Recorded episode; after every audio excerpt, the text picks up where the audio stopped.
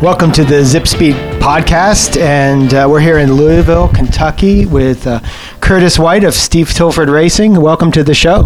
Thanks for having me. It's uh, it's exciting. I feel bad. I just found out you have your own podcast. You're uh, podcast yourself. Yeah. Uh, first minute into this podcast, I'm going to plug my own. But uh, in the red with Curtis White, we were talking about this. It's uh, I mean, it's especially that's kind of the role of athletes now to it's important for us to have our voice and to kind of share our stories and not everyone has the same voice and outlets you know? And for me um, sharing race analysis or uh, talking to other people and kind of sharing the stories through the form of a podcast is yeah it's it's been a fun way for uh, for me to kind of put myself out there and to to develop my own voice and to know, share some unique perspectives and talk to some cool people. Yeah it's interesting guys. I, I, saw you um, this last summer at SBT Gravel mm-hmm. in the SRAM tent, and we got talking a little bit because I remembered because um, I've worked for SRAM 13 years or so, and in my first year or two, you know, we would always after the Louisville race,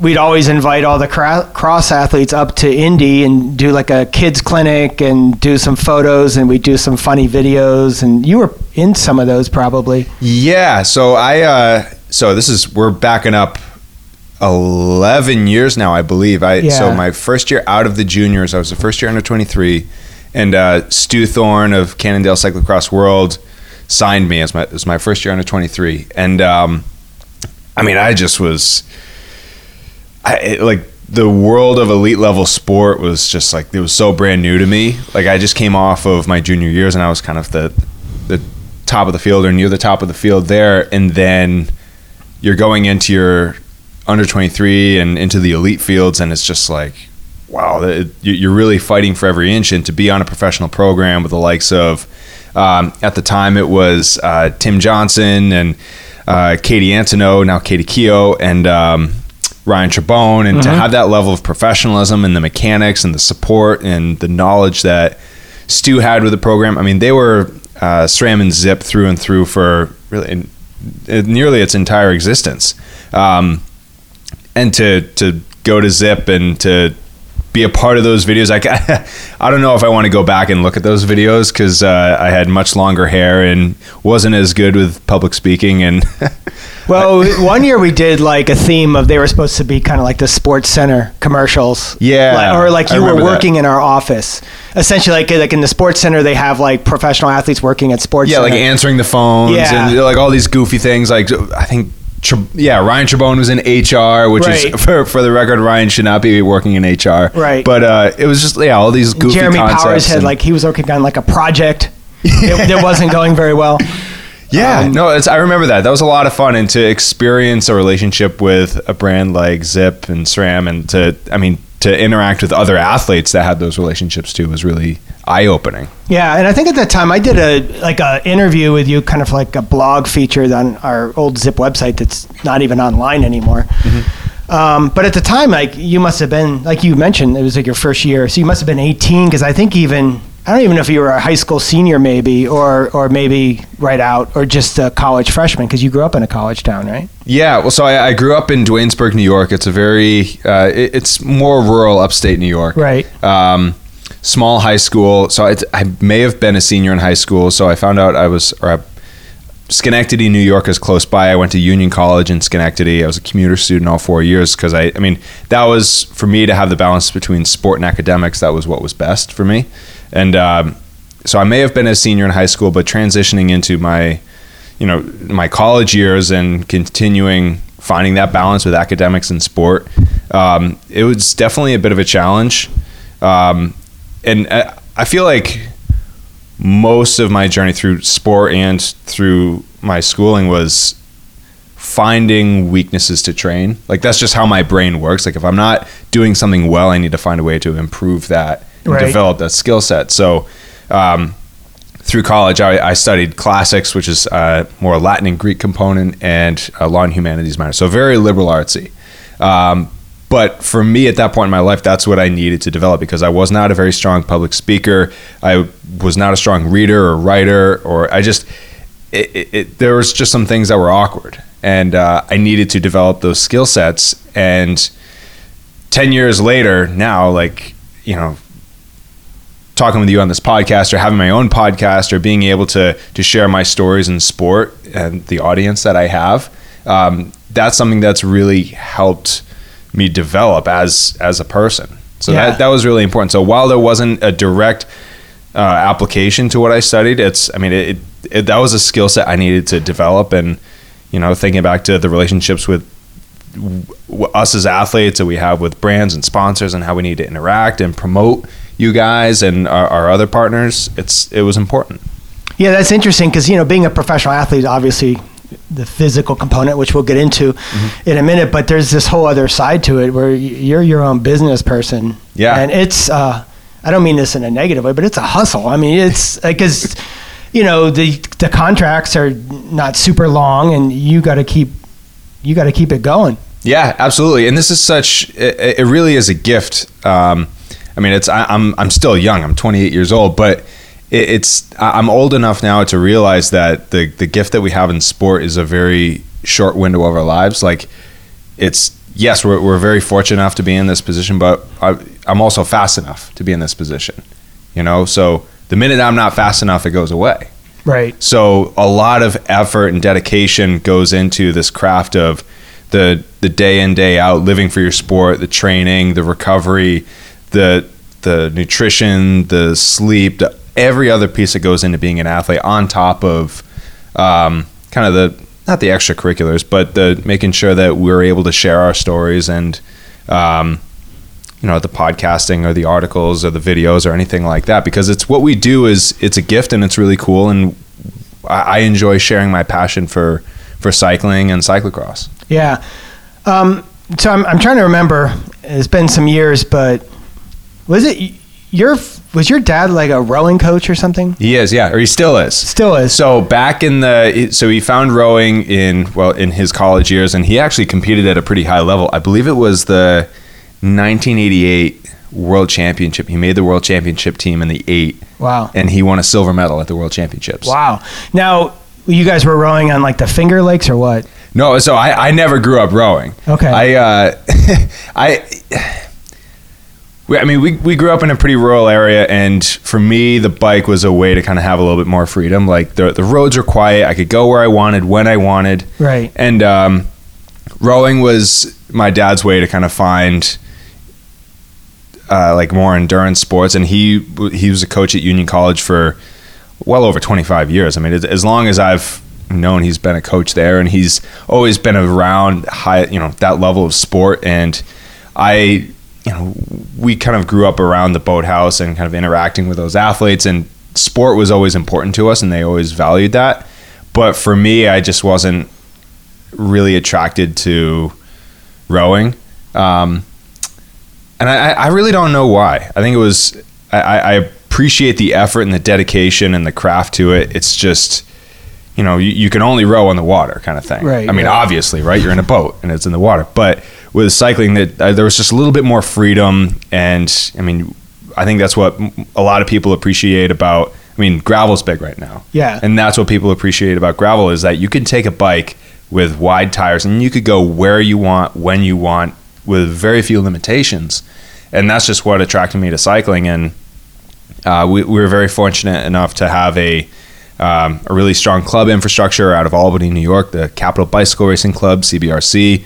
Who, uh, you know, I mean, they, they've done great work with developing juniors, and they have a big junior contingent here at the national championships. And um, to fall into that program and to be guided through the New England development pipeline, yeah, um, through the years, and to get to a level where I'm racing with the national team to represent the Stars and Stripes at Nations Cups or World Cups, and you know then to be signed by an elite team, and you know now it's it's been how I provide for myself, and it's it, it's been a real yeah you know uh, it's been a good life up to this point. Yeah, that is an interesting point because like with rowing, I, I've just done like the erg, not on the water, but like yeah. you can only be on that thing for so long. It really is. So, but I, I, do that sometimes then, in the off season, and it yeah. just wrenches your back. It gets really yeah. good cross training. It is. And uh, my brother, actually, I, am the oldest of five. My younger brother, who used to race bikes, um, a lot of people kind of talk about how you know rowers make good cyclists, but not a lot of people see cyclists going into rowing. Right. But he's one of those athletes, and I mean he's. Um, he's a senior year in college now, and he's a rower, and he's he he absolutely loves it, and he absolutely put he, he could blow my doors off on the erg any day. Yeah, yeah. Um, but cycling does because even like something like cross country skiing, you can only go out and do because it is you're working your whole body pretty hard. But like on a bike, there's that it's such an efficient machine that you can go out for six hours. Mm-hmm. I mean, it's it's you know, and that's an effort, but you can you can put in so much, you can explore so much more in a way. Yeah, yeah. That I mean that that's exactly what drew me to the bike was that it's just it, you could cover. I actually to kind of tie it back to you know the team and the Steve Tilford. I believe Steve Tilford said it was. I don't know the exact quote. It was something along the lines of the speed at which you uh, ride a bike is the perfect speed to go through life. Yeah. In that it's not too fast, it's not too slow. You you see enough of the world, and you're able to go at the speed to where you could take it all in. Yeah. And that that's something that definitely resonates with me, and kind of what you know whether or not you're doing intervals and it's really structured training. There's always a part of your your ride where you're able to take your scenery in. You're like, wow, this is this is this is super cool where I am. Yeah, yeah, and that's probably important to do as you become a a pro athlete, and it, it's a job. You got to mm-hmm. keep it fun. Yeah, and th- there's a lot of places that we go to in the world for races where you're there to do a job, you're there to achieve a result, and everything goes into this result. And sometimes you can shut off where you are in the world, and it's it, it it's always good to kind of recenter, refocus, and take a look at where you are. Like I've been to, you know, for example, at the end of the cyclocross season, uh, World Championships are in Tabor, Czech Republic. I've been there a couple times, very fortunate enough to do so, and uh, but you know, I, I, can remember there was you know, back in the day, uh, Amy Dombrowski and I went to a uh, there was an Indian restaurant in Tabor, and that was my first time having Indian food, and that was really cool. And I I want to go back to that restaurant, but there isn't a whole lot of Tabor that I remember.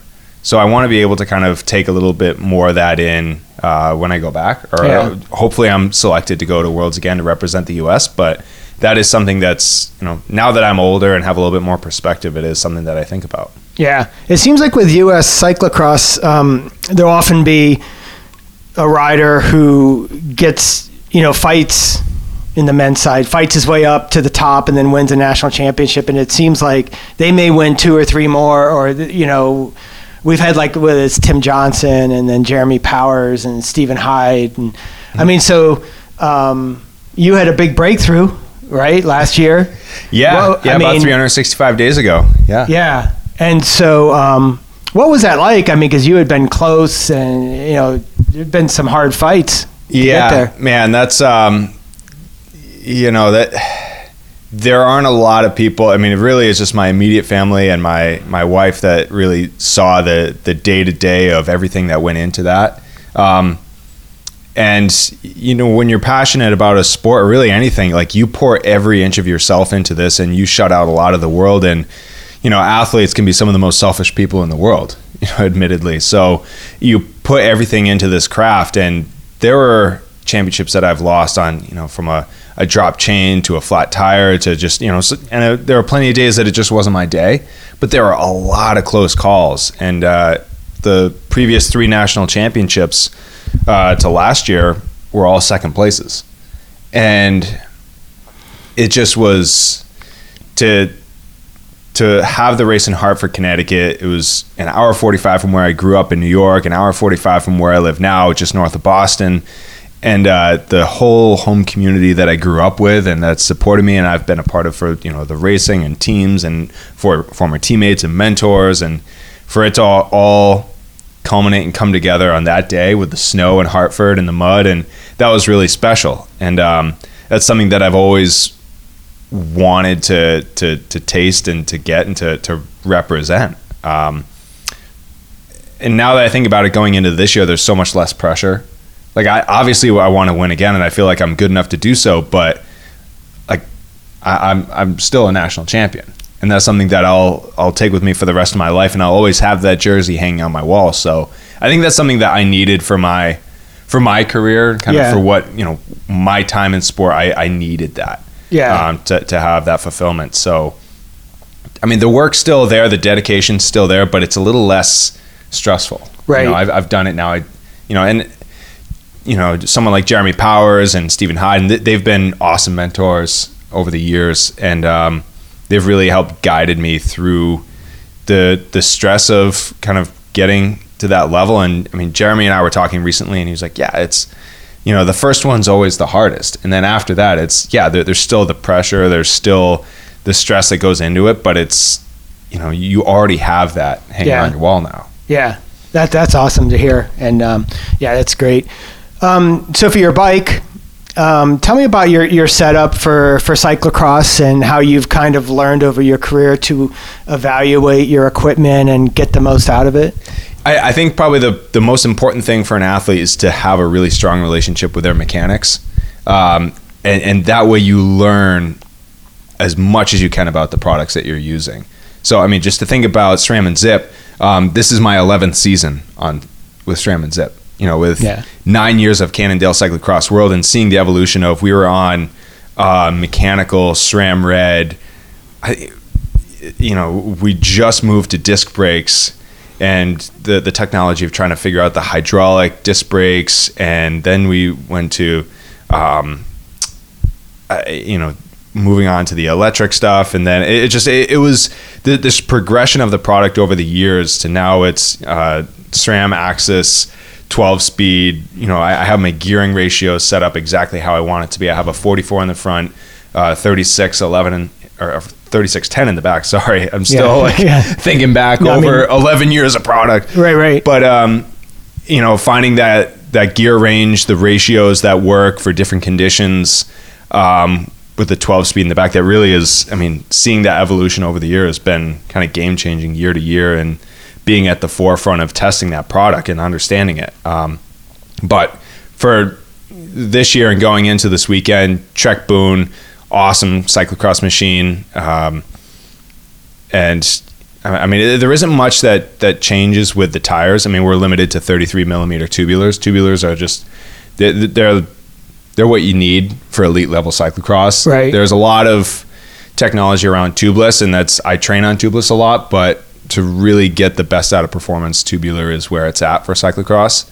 Um, it's looking like a lot of rain this yeah. weekend. It is. I've seen, and and the the weather report keeps changing, but uh, I've seen anywhere from half an inch to two inches of rain. Yeah. Saturday night. Wow. So we'll, uh, we'll just have to wait and see. But that that's kind of the name of the game with cyclocross. Yeah, for sure. And do you, do you like those conditions? Oh yeah. Yeah. Oh yeah. Yeah. And that's. I mean growing up in the Northeast, we definitely had uh, a lot of was it you know you don't like the weather in New England, wait five minutes. Yeah, was kind of the quote. So, uh, grew up right you know riding and racing in the rain and the snow and these treacherous conditions, and that's what I feel like I'm comfortable with. And I've been fortunate to be surrounded by people who said you know if you're if it's raining outside, go go put on the Grifos and your mid your mid range tires and practice sliding around. Yeah, because that's how you build your technical skills. Um, so that's kind of what I grew up with, and um, I mean, especially with the you know a legacy like a rider like Tim Johnson, who absolutely excelled in those conditions. Um, it was kind of cool to look up to an athlete like that and say like, all right, this is what you know tough racers are they're like. When the conditions get tough, that's when the racers get tougher. Yeah, um, you mentioned riding tubeless on the road, and I'm sure that like when you're on the road, like the tire pressure and stuff you've been using from like a decade ago to now has changed quite a bit. But what about cyclocross with um, with the tubulars? How much have you looked at tire pressure? Uh, it's I mean, for the most part, it really doesn't change. Uh, the lowest I've ever ridden was 14 psi, and that was in like a pure sand race. Yeah. But uh, my standard pressure is 26 in the front, 27 in the rear every once in a while we'll get a small change with the, the tubular technology where it's the, the thread count's a little different and some tires are more supple than others so you need to but it's only a range of maybe half a psi but that's up to you to kind of figure out as a as an individual athlete because tire pressure is entirely dependent on your riding style and your body weight um, but for me it, it hasn't changed that much i will say that i have as my skill has improved gotten more comfortable with riding lower pressure because you need to have that that you don't have a suspension system. The only suspension you have on the bike is this 33 millimeter tire and your body, mm-hmm. and that's it. So you need to have a stable core, back, everything about your body needs to withstand the impact of getting on and off the bike multiple times, running, the conditions, the variable cadence of, of the race, and then you have this small 33 millimeter tire to do the rest of the work. So it's the lower the pressure you can have, the more traction, the more absorption, the better uh, um, you are rolling, um, and you just try and get away with a, as fast a tire as you can. Yeah, for cyclocross, what's like a a weakness that you're pleased with that you've been able to improve in that area of the sport? Um, I would say I would say my ability to to react on the fly, and that's just a, as a general athlete thing. Like there's there's skills that you know. Hey, I'm not good at sand. The solution is to go. I mean, fortunate enough, I, I live close to the beach, so I ride the sand pretty regularly, especially through the summer. You can finish several rides a week just doing 30 minutes of rep practice. Um, if you're not comfortable in the mud, go ride when it's raining. Um, but as athletes mature, they kind of calm down a little bit more and they, they become a little bit more methodical in how they react to problems and problem solving in general. And I think that's an area that's it, it that's that that's a common thing that most athletes have to deal with. So conditions change midway through a race or you you deal with a mechanical issue or there there's a crash in front of you that you have to respond to or it's just some something happens that you don't anticipate the ability to react calmly is that's probably an area that I've improved in the most. Yeah, yeah. And that, that that's a life thing too. It's not just something that's specific to athletes. Right, right. Do you enjoy gravel racing? I do. Yeah, it, it's different. Um, I mean, the, the physiological demands are totally different in that, and, and gravels. There, there's no uniform uh, template for it. Where, I mean, it, there's a lot of races in the Northeast that are in the 50 to 70 mile range, but there's also seven, eight thousand feet of climbing because there's a lot of punchy climbs, especially when you go into Vermont. Um, those events are really interesting and a lot of fun. The Finger Lakes of New York, uh, a lot of elevation there. But then when you go to you know more of the Midwest and it's much flatter, and you have these more ultra endurance events that are seven, eight, sometimes nine hours on the bike, it's a totally different demand. So the preparation's different.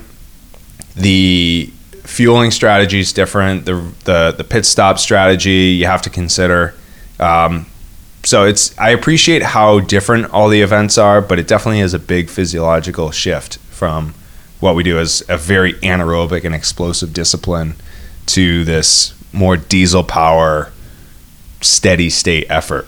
Yeah, where do you see U.S. cyclocross going in the next you know few years? And uh, I was just recording with Raylyn before you, and we talked about that some. And um, I made the point that you know, in, in U.S. cycling, sometimes one discipline's up, another one's down. Gravel's hot, or roads down, or cyclocross is up or down, and um, things come back. And you know, there's still a great scene also in road. I mean, there were a lot of you know people were down on road for a while. Yeah, I, I think that things will uh, things certainly come back full circle, and sometimes yeah. it takes time.